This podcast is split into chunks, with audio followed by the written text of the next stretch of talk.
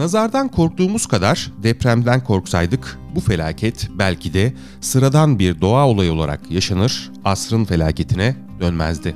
Batıl inançlara sarılıp yeni binalarına kocaman kocaman nazar boncuğu takan müteahhitler keşke deprem ülkesi olduğumuza inanıp binalarına demiri, betonu, kumu ve ihtiyaç olan her şeyi yeterince koysalardı. Toplum olarak artık akıl, bilim ve vicdan ile beraber hareket etmemiz gerekiyor. Zamanı geldi ve geçiyor. Ne bileyim podcast'inin yeni bölümüne hoş geldiniz.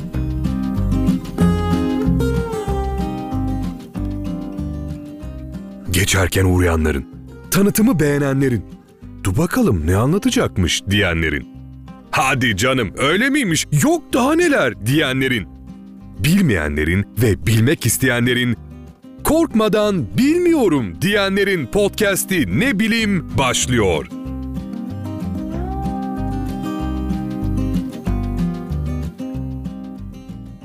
Ben Berat Genç. Ne bileyim podcast'ini dinliyorsunuz. Hepiniz tekrardan hoş geldiniz.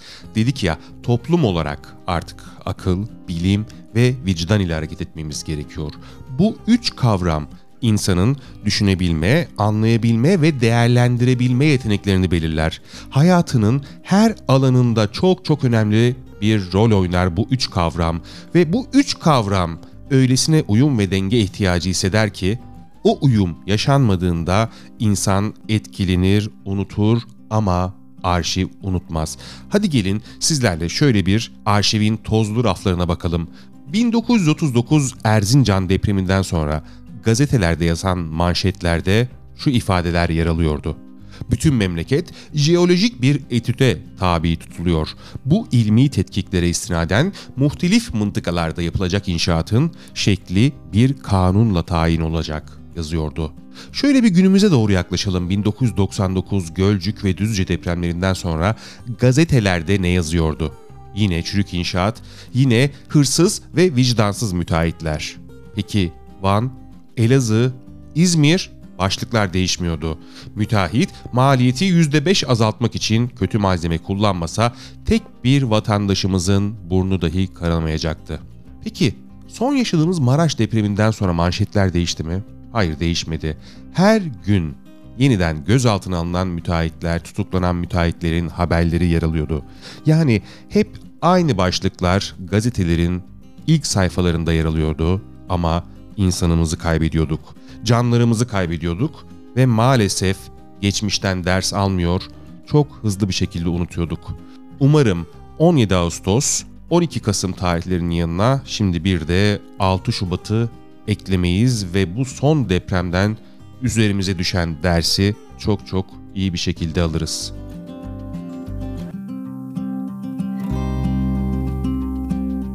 Türkiye'nin en deneyimli ekonomi yazarlarından bir tanesi sevgili Meliha Okur hocamız. Meliha hocam geçen haftalarda yapmış olduğu bu depremle alakalı yapmış olduğu yorumlardan bir tanesi benim de aklıma böyle mıh gibi çakılmıştı. Yaşadığımız bu deprem için zengini fakirden, gece konduyu villadan, rezidanstan ayıran bir deprem oldu. Dengeledi oradaki halkı diye bahsetmişti. Hoş geldiniz hocam. Çok teşekkür ederim davetimize kabul ettiğiniz için. Sağ olun, hoş bulduk. Hocam ee, İlk başta şöyle başlamak istiyorum. Bir öz eleştiri yapalım. Asrın felaketi diye tabir edilen bu deprem evet basit bir şey değildi. Ama sizce gerçekten asrın felaketini mi yaşadık biz? Birazcık böyle öz eleştiri yapmak adına soruyorum bunu. Deprem coğrafyasında bilim insanlarına bilimsel akla ve bilgiye dayalı bir yolculuğun olmadığını görüyorum. Bu coğrafyada e, Sparta'nın çöküşü bile depremle başlıyor milattan önce. Milattan sonra büyük depremler var Hatay bölgesinde 510 milattan sonra. E, İstanbul'da bir küçük e, kıyamet diyorlar. 1509'daki büyük deprem var. Yani burası bir deprem coğrafyası ve deprem coğrafyasında çok uzun süredir küçük kıyametlerin koptuğu süreci yaşamadığımız için biz Sanıyorum coğrafyanın bize yansıttığı havayı hafife aldık. Doğanın karşısında durulmaz. Bilimle yönetmemiz gerekiyor e, yaptığımız her işi. Aynen. Bilim ve bilimsel akılla binalarımızı böyle dikeceğiz. Fay hatlarına bakacağız. Bir fay hattı yasamız yok. e, zemin etütlerinde e, depremin şiddetine dönük hesaplamadaki acaba ölçüler ne? 7 şiddetine göre mi statik hesaplaması yapılıyor?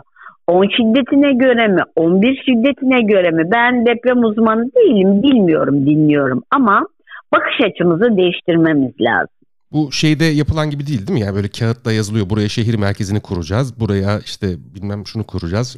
Merkezler bu tarafa doğru gelecek falan gibi olmamalı zannediyorum bu işin planlaması. Ama zemin etütleri doğru yapılacak. E, imar planlaması doğru yapılacak. Bu hesaplar doğru yapılacak.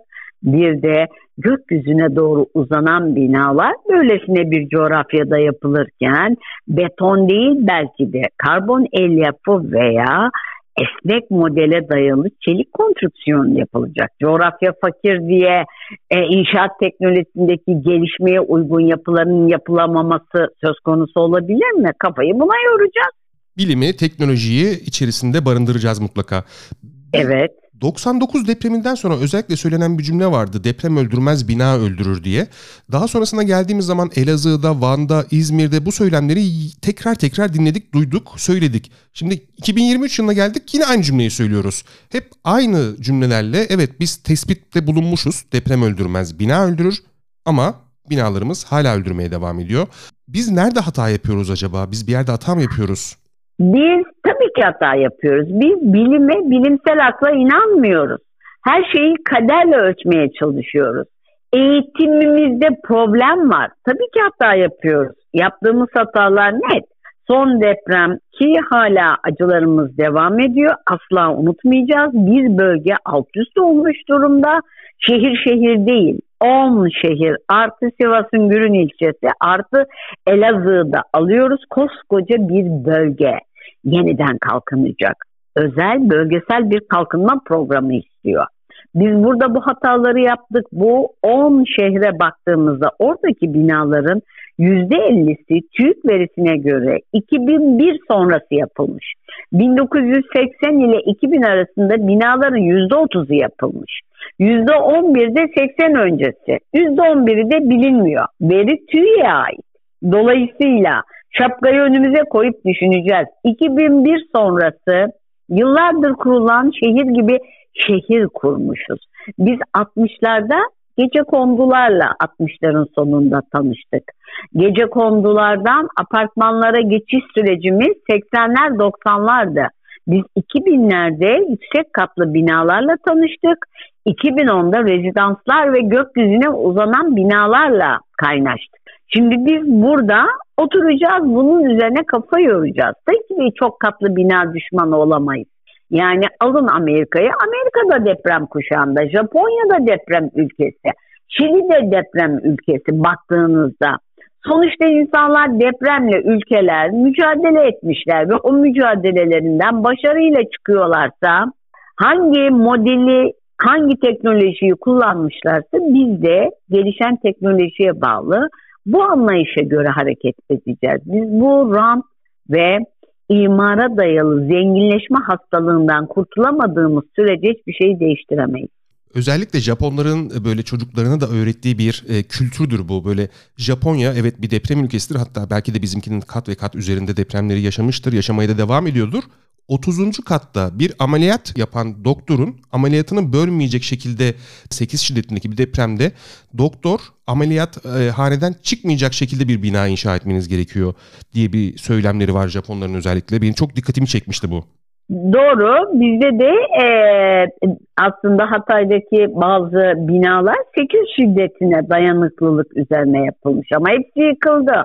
E demek ki depremin şiddeti 9, 10, 11, 12 zaten kırmızı alarm. O zaman fay hattının bulunduğu yerlere imar izninin verilmesi, verimli ovalara binaların dikilmesi, fay hattı geçiyor oralardan, tarım arazileri ve depremin şiddetiyle ilgili saptamalar konusunda tüm hesaplamaları değiştirmemiz gerekiyor e, uzmanlığınızla da alakalı olduğu için bir de ekonomik tarafına bakmak gerekiyor galiba konunun. Bu depremin maliyeti e, ölçülebilmiş bir rakam var mı şu anda? Hayır yok. Bu henüz daha envanter hesapları sürüyor. Herkes bir rakam ortaya atıyor ama Türkiye ekonomisini etkileyecek çok derin bir veri çıkar. Çünkü neden? Bir bölge gitti. Bölgenin altyapısı gitti. Yani yollar, köprüler, kanalizasyon, su, elektrik, her tür şebeke bir kere bunlar yapılacak. Sonra binalar yapılacak. Yani bu iş öyle kolay kolay 30 milyar 40 milyar falan bilemem ben dolarla ifade ediliyor. Şimdi sakin olacağız. Tüm envanterle ilgili bir verinin özellikle ülkeyi yöneten yetkililer tarafından açıklanmasını bekleyeceğiz. Yani herkes bir tahmin yapıyor. Şimdi kaba tahmin eğer sadece binaları hesaplarsanız 120-150 milyar diyebilirsiniz. Ama bütün bu yapıyı baz aldığınızda 200 milyarın üstünde bir rakam çıkıyor. Az buz değil yani boyutu çok yüksek. O yüzden bu konuda öncelikle bize ilgili bakanlıkların açıklamasını, topyekun açıklamasını bekliyorum ben. Evet zaten sorularımdan bir tanesi de buydu. Bizim şu andaki önceliğimizin ne olması gerekiyor? Yani e, evet bir deprem yaşandı e, ve maalesef biz bir tecrübe daha edinmiş olduk. Acı bir tecrübe daha edinmiş olduk. Şu dakikadan itibaren özellikle deprem bölgesindeki halkı da ekonomik açıdan da e, değerlendirdiğimiz zaman önceliğimiz ne olmalı sizce? Şimdi e, burada iyi bir afet yönetim planı ve programı olması lazım. Hala çadırları konuşuyorsak, çadır sorununu konuşuyorsak, gün başlangıcında televizyonları açtığımızda insanlar bu gece fırtına vardı, çadırlar uçtu diye yayınlara katılıyorsa biz burada şapkayı önümüze koyup düşüneceğiz. İnsanların barınma gibi çok temel bir sorunları var. Bir kere barınma sorununu çözmeliyiz. İşte İsveç'ten gelen çadırlar var. İçinde tuvalet var, duşu var, jeneratörü var, ısıtması var. Herkes bu tip çadır ister. Bu çadırlara erişmek bu kadar zor mu? Bizim bunu düşünmemiz gerekiyor. Biz topyekun sınıfta kaldık. Hepimiz enkazın altındayız. Bir kere burada enkazın altında siyaset kaldı. Bütün siyaset kurumu enkazın altında ama halk olarak biz muhteşem bir dayanışma ve yardımlaşma gösterdik. Ama hep birlikte hatalarımız olduğunu da kabul etmemiz lazım. Öncelikle barınma sorunu ilk etapta ne olursa olsun çözülmek zorunda. İkincisi hijyen sorunu. Yani bu nasıl depremin kaçıncı gününde daha hijyen sorunu çözülememiş durumda. Ee, ben Hasuder yetkilileriyle görüşüyorum. Yani Halk Sağlığı Uzmanları Derneği doktorlarla. Daha kaç hafta önce bana uyuz mücadelesi vardı onu anlatmışlardı. Şimdi burada burnumuzun dibinde Suriye'de de oldu. Suriye'de kolera salgını olduğunu biliyoruz. Dolayısıyla önce barınma arkasından halk sağlığı insanların sağlığı, hijyen sorununu çözmemiz gerekiyor. İkinci parti tabii ki ilk etapta hep birlikte zorluk çekeceğiz. Enflasyona yansıması olacak. Ama bu bölgeye dört elle sarılmak zorundayız hepimiz. Bütün ülke burada ne olur derseniz iyi bir bölgesel kalkınma programıyla yolculuğu sürdürmemiz lazım. Bakın Cumhuriyet'in 100. yılındayız. Evet. Biz Cumhuriyet'in 100 yıl önce İzmir İktisat Kongresi'ni yaptı Atatürk. İzmir İktisat Kongresi'ni yaptığında nüfus 13 milyon, 2 milyon kentli var, gerisi köylü. Tüm köylüler, köylü kadın, kadınları, toprak sahipleri, eğer girişimci ve işletmeci varsa ki o dönem onlar hep birlikte İktisat Kongresi yaptılar ve bir yol haritası çizdiler e, hikaye gibi değil mi? O zaman anlatılanları düşününce. Şimdi biz de bu bölge için e, Cumhuriyet'in 100. yılında yeni bir bölge yaratmak zorundayız. Özel bir kalkınma programıyla. Kesinlikle ve bunu da bir an önce planlamak gerekiyor sanırım. Çünkü daha enkazların kaldırılması, onların ayrıştırılması, belki geri dönüştürülmesi, sonradan yeniden yapıların e, organize edilmesi önümüzde çok zorlu bir süreç bekliyor gibi görünüyor. Bir de Aynen. bir de şunu sormak istiyorum. Bu 11 ilin e, Türkiye ekonomisine etkisi e, ölçüldü mü ya da böyle bir veri var mı elimizde? Yani Şimdi, şu anda biz Türkiye e, olarak yani tabii. bölgesel şimdi olarak bir kaybımız var ama e, bir ekonomiye var, katkısının var. ama şimdi şimdi burada da yani o kadar acımız taze ve o kadar temel yaşamsal sorunlarımız var ki henüz işletmelerin yaşamsal sorunlarına dön, e, dönemedik ve ilgilenemiyoruz. Şimdi Hatay dediğimizde orada aa, demir çelik sanayi var. Önemli bir bölge. Orada İstemir var. Ee, onunla Tosyalı var. Büyük işletmeler var. E, yani liman, İskenderun limanı şu an çalışamaz halde. Şimdi buradaki toparlanmayı görmemiz için biraz daha beklememiz gerekiyor. E, Gaziantep ve Kahramanmaraş e, buna Malatya'yı da dahil edersek belirli madenler, e, kayısı gibi tarımsal ürün ama onun dışında tekstille ilgili ham madde sağlamada önemli şehirler. Şimdi görünen o ki Mersin, Antalya ve Adana aslında İskenderun Limanı'nın bazı bölgelerin işlerini yoğun olarak almış durumda. Bu iller devre dışı. Ama ekonomik hasar tespitinde ekonomiyle ilgili bu da e, yapılacak değerlendirmeye bir inşaat maliyeti, altyapı yatırımları, üst yapının düzenlenmesi maliyeti var. Bir de işletmelerimizin durumu var. Önümüzdeki dönemde burayla ilgili çok sorun duyacağız. Onun için önce insanları bir barınma sorununu çözelim, hijyen sorununu çözelim. Sonra işe geri dönüşleriyle ilgili sorunları çözmemiz lazım. Çünkü bölge insan kaynağını kaybetti. Çok ciddi bir iç göç var. Bu iç göçle paralel olarak insanlar yeniden buralara dönecek mi şehirlerine buna bakmamız gerekiyor. Bölgenin sorunları o yüzden çok aciliyet taşıyor. Ama Türkiye seçim sürecinde, seçim sürecinde bu sorunlarla ilgili nasıl bir çalışma yapabilir? Galiba ana sorun bu diye düşünüyorum bir anda seçim siyasetinde böyle söylenecek vaatlerin de yönü İbre de buraya kaydı gibi sanki buradaki istihdamı ve göçü organize edebilecek vaatler şu anda e, en çok karşılaşılacak konuların başı gibi geliyor bana. E doğru çünkü siyaset kurumu enkazın altında diyoruz. Türkiye 14 Mayıs'ta bir seçim yapacak. Siyasetteki tansiyon ve nabız e, yani bölgeden yansıyan hava e, o da belirleyici insanlar deprem mağduru. E, bütün bunlar e, bizi etkileyecek. Etkileyecek ama bizim öncelikle kesintisiz yapmamız gereken ülke olarak bu bölgenin yeniden kalkınması için iyi bir planlama. Biz bina yaptık, oldu bitti denilecek bir durum değildir bölgenin sorunu. Bölgenin sorunu akıllı teknolojilerle, akıllı e, çözümlerle açık ve net yeni şehir merkezleri kurarak sürdürülebilir bir yaşamı sağlamayı planlamaktır.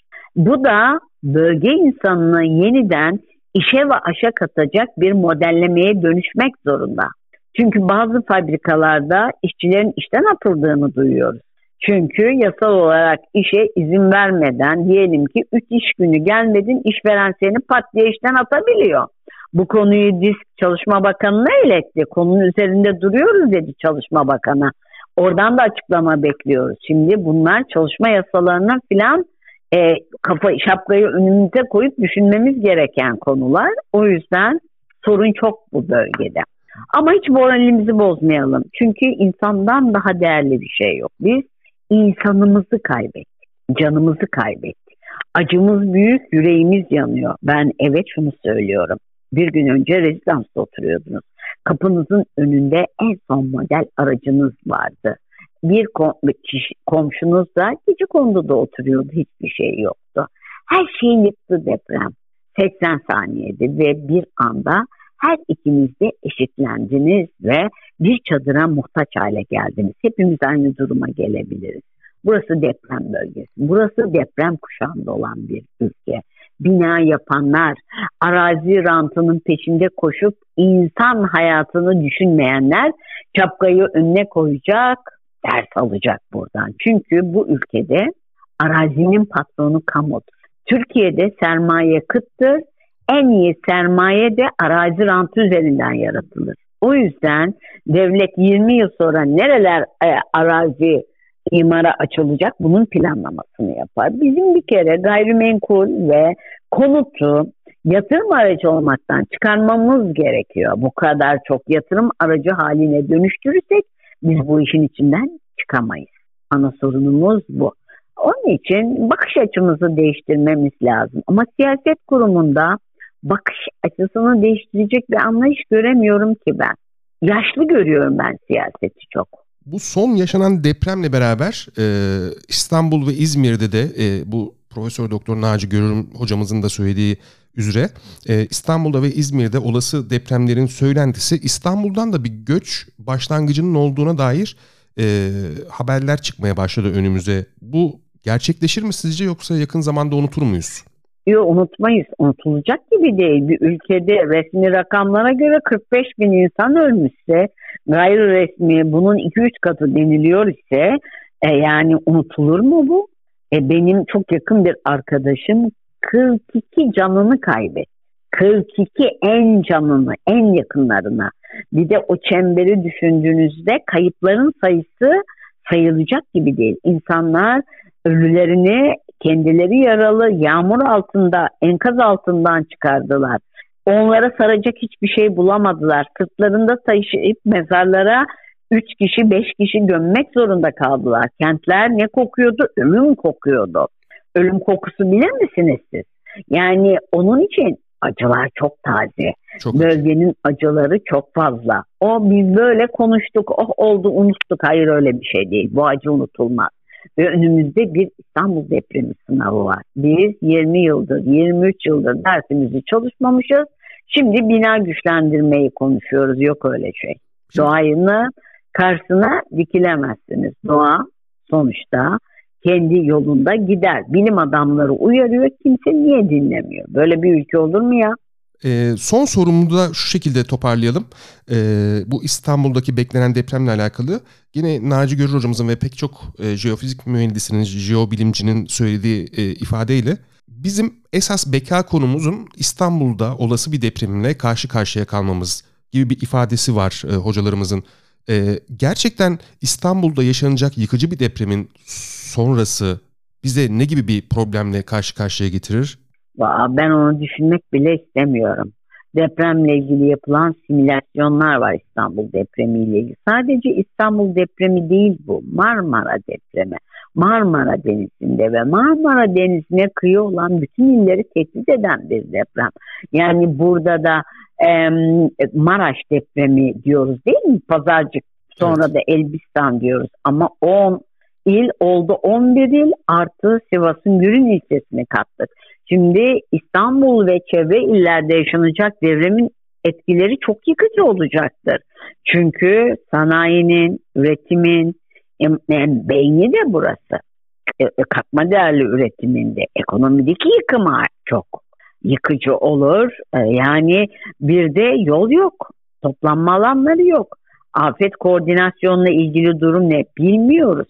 Kent normal iki e, damla yağmur yağdığında kitleniyor.